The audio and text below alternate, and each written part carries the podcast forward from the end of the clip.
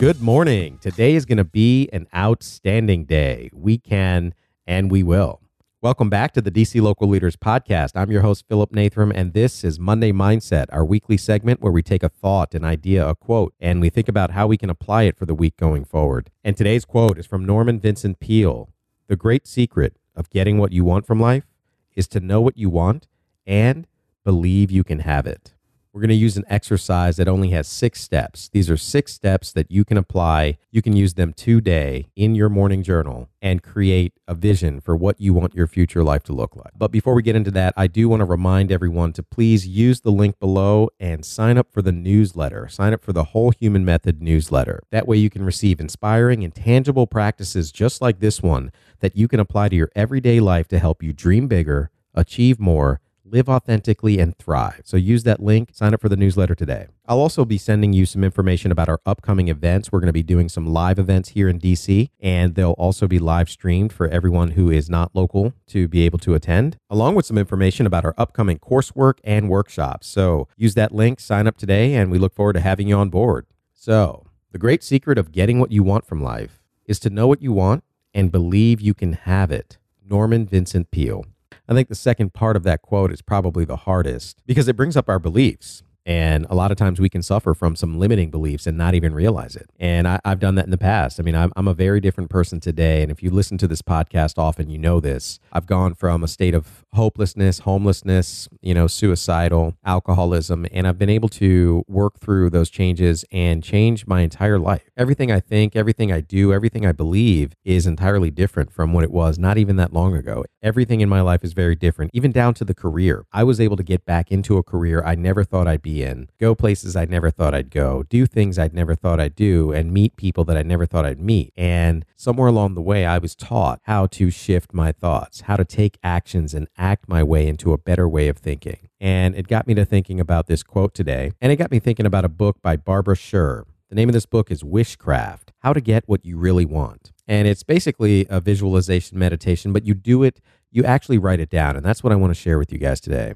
We've talked about visualization meditations and how useful they are and how tangible they are to do. And I've shared that on some other episodes. But today I want to talk about a practice, something that we can actually put pen to paper and write and think about and keep as a reference for us. And so it's very simple. What we do is we basically envision our perfect day, our perfect average day. We're talking about the perfect average day, not a vacation day or not a day that only in our dreams, when we won the lotto and married into royalty, we'd live this life. Not that we, I know I talked about limiting beliefs just a minute ago, but the point is to have a tangible day that we can create in front of us and reverse engineer actions and steps that we can take to get there. That's what we're trying to get to. So when we envision this perfect day, it's our perfect average day, just a normal day in the life of us, but as our future self. And we're going to be extremely detailed about this day. So we're going to look at it in terms of what time did we wake up? What does our clothes look like? What did we sleep in? What's our bedroom look like? What time of day it is? What color are our sheets? You know, where, where our house is. And, and we're going to break this up into a couple different components. It's important to be extremely clear on what we want. Part of the reason why sometimes we can't envision or we don't have a concept of where we want to go or what we want to do is because we're being too vague. We're saying things like we want to have good health and we want to have a good career, but we're not talking about exactly what we're doing and what good health looks like. You know, is that a, a weight on a scale? Is that an athleticism? Does that mean we can run a marathon or does that mean we work out twice a week? And so we're not reaching it because we're not being clear. And another reason why is I, I think we can make future decisions or we may think of our future in terms of our past. And what I mean is we can kind of ruminate on what things used to be like and assume that the future will be just the same. But it doesn't have to be. And it can be different if we take different actions. So the point of this exercise is to envision what we want our perfect average day to look like and create actions that we can take that will add up to that. When you use a brownie recipe, you wind up with brownies, not steak. And so here we are. We have this perfect day exercise. So what we do is we get our journal and you want to pick a time, pick a date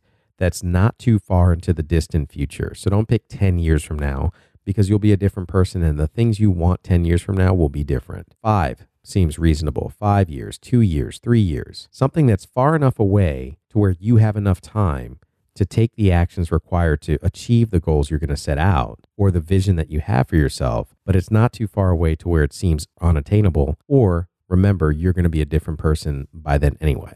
So start from the very moment you wake up. Start writing down what your perfect day looks like. What does your bedroom look like? What time of day did you wake up? What color sheets you have? Are you facing the sun or is the sun to your back? Be detailed. Get granular. No detail is too many, right? Where did you walk to first? What did you have for breakfast? Who's there with you, right? Are you single? Are you married? Do you have kids? What are they doing?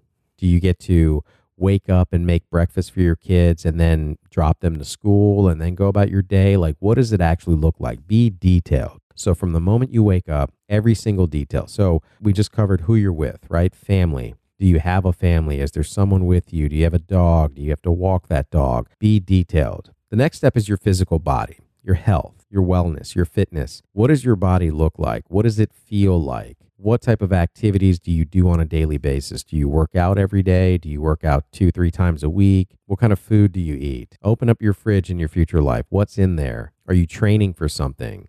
How do you use your physical body? Remember, your health is going to be a major part in whether or not you're successful in your career and your relationships and everything you do because it's the body you're going to use to go do that. And if you have health problems, if you're not taking care of your health, you're not going to be able to do much of anything else. You know, the last couple of years have shown us that. And now the next step is work, your career. Are you a business owner? Are you an entrepreneur? Are you working in an office? What office is that? Are you working from home? What company are you working with? What is your mission? What's your purpose? What are you striving towards? This is your perfect average day. So, this is not, you know, if I worked for a company that was good enough. This is if you could do it, what company would you work for and what would you be doing? Or if you had a business, what business would it be? How would you contribute? How would you be serving others? What would be the mission behind what you're doing? And I just mentioned a key word. So that's the next step service, contribution. How are you being of service to your community? How are you helping others? And it doesn't have to be that you volunteer every single day. Maybe you're just helping out someone in your family, calling up your friends, asking them how they're doing. How many times do you get outside of yourself and help someone else and just do something for the sake of helping another, being of service to another person? The next step, think about where you live. Do you live in the same place you live now? Is it the same state? Is it another country?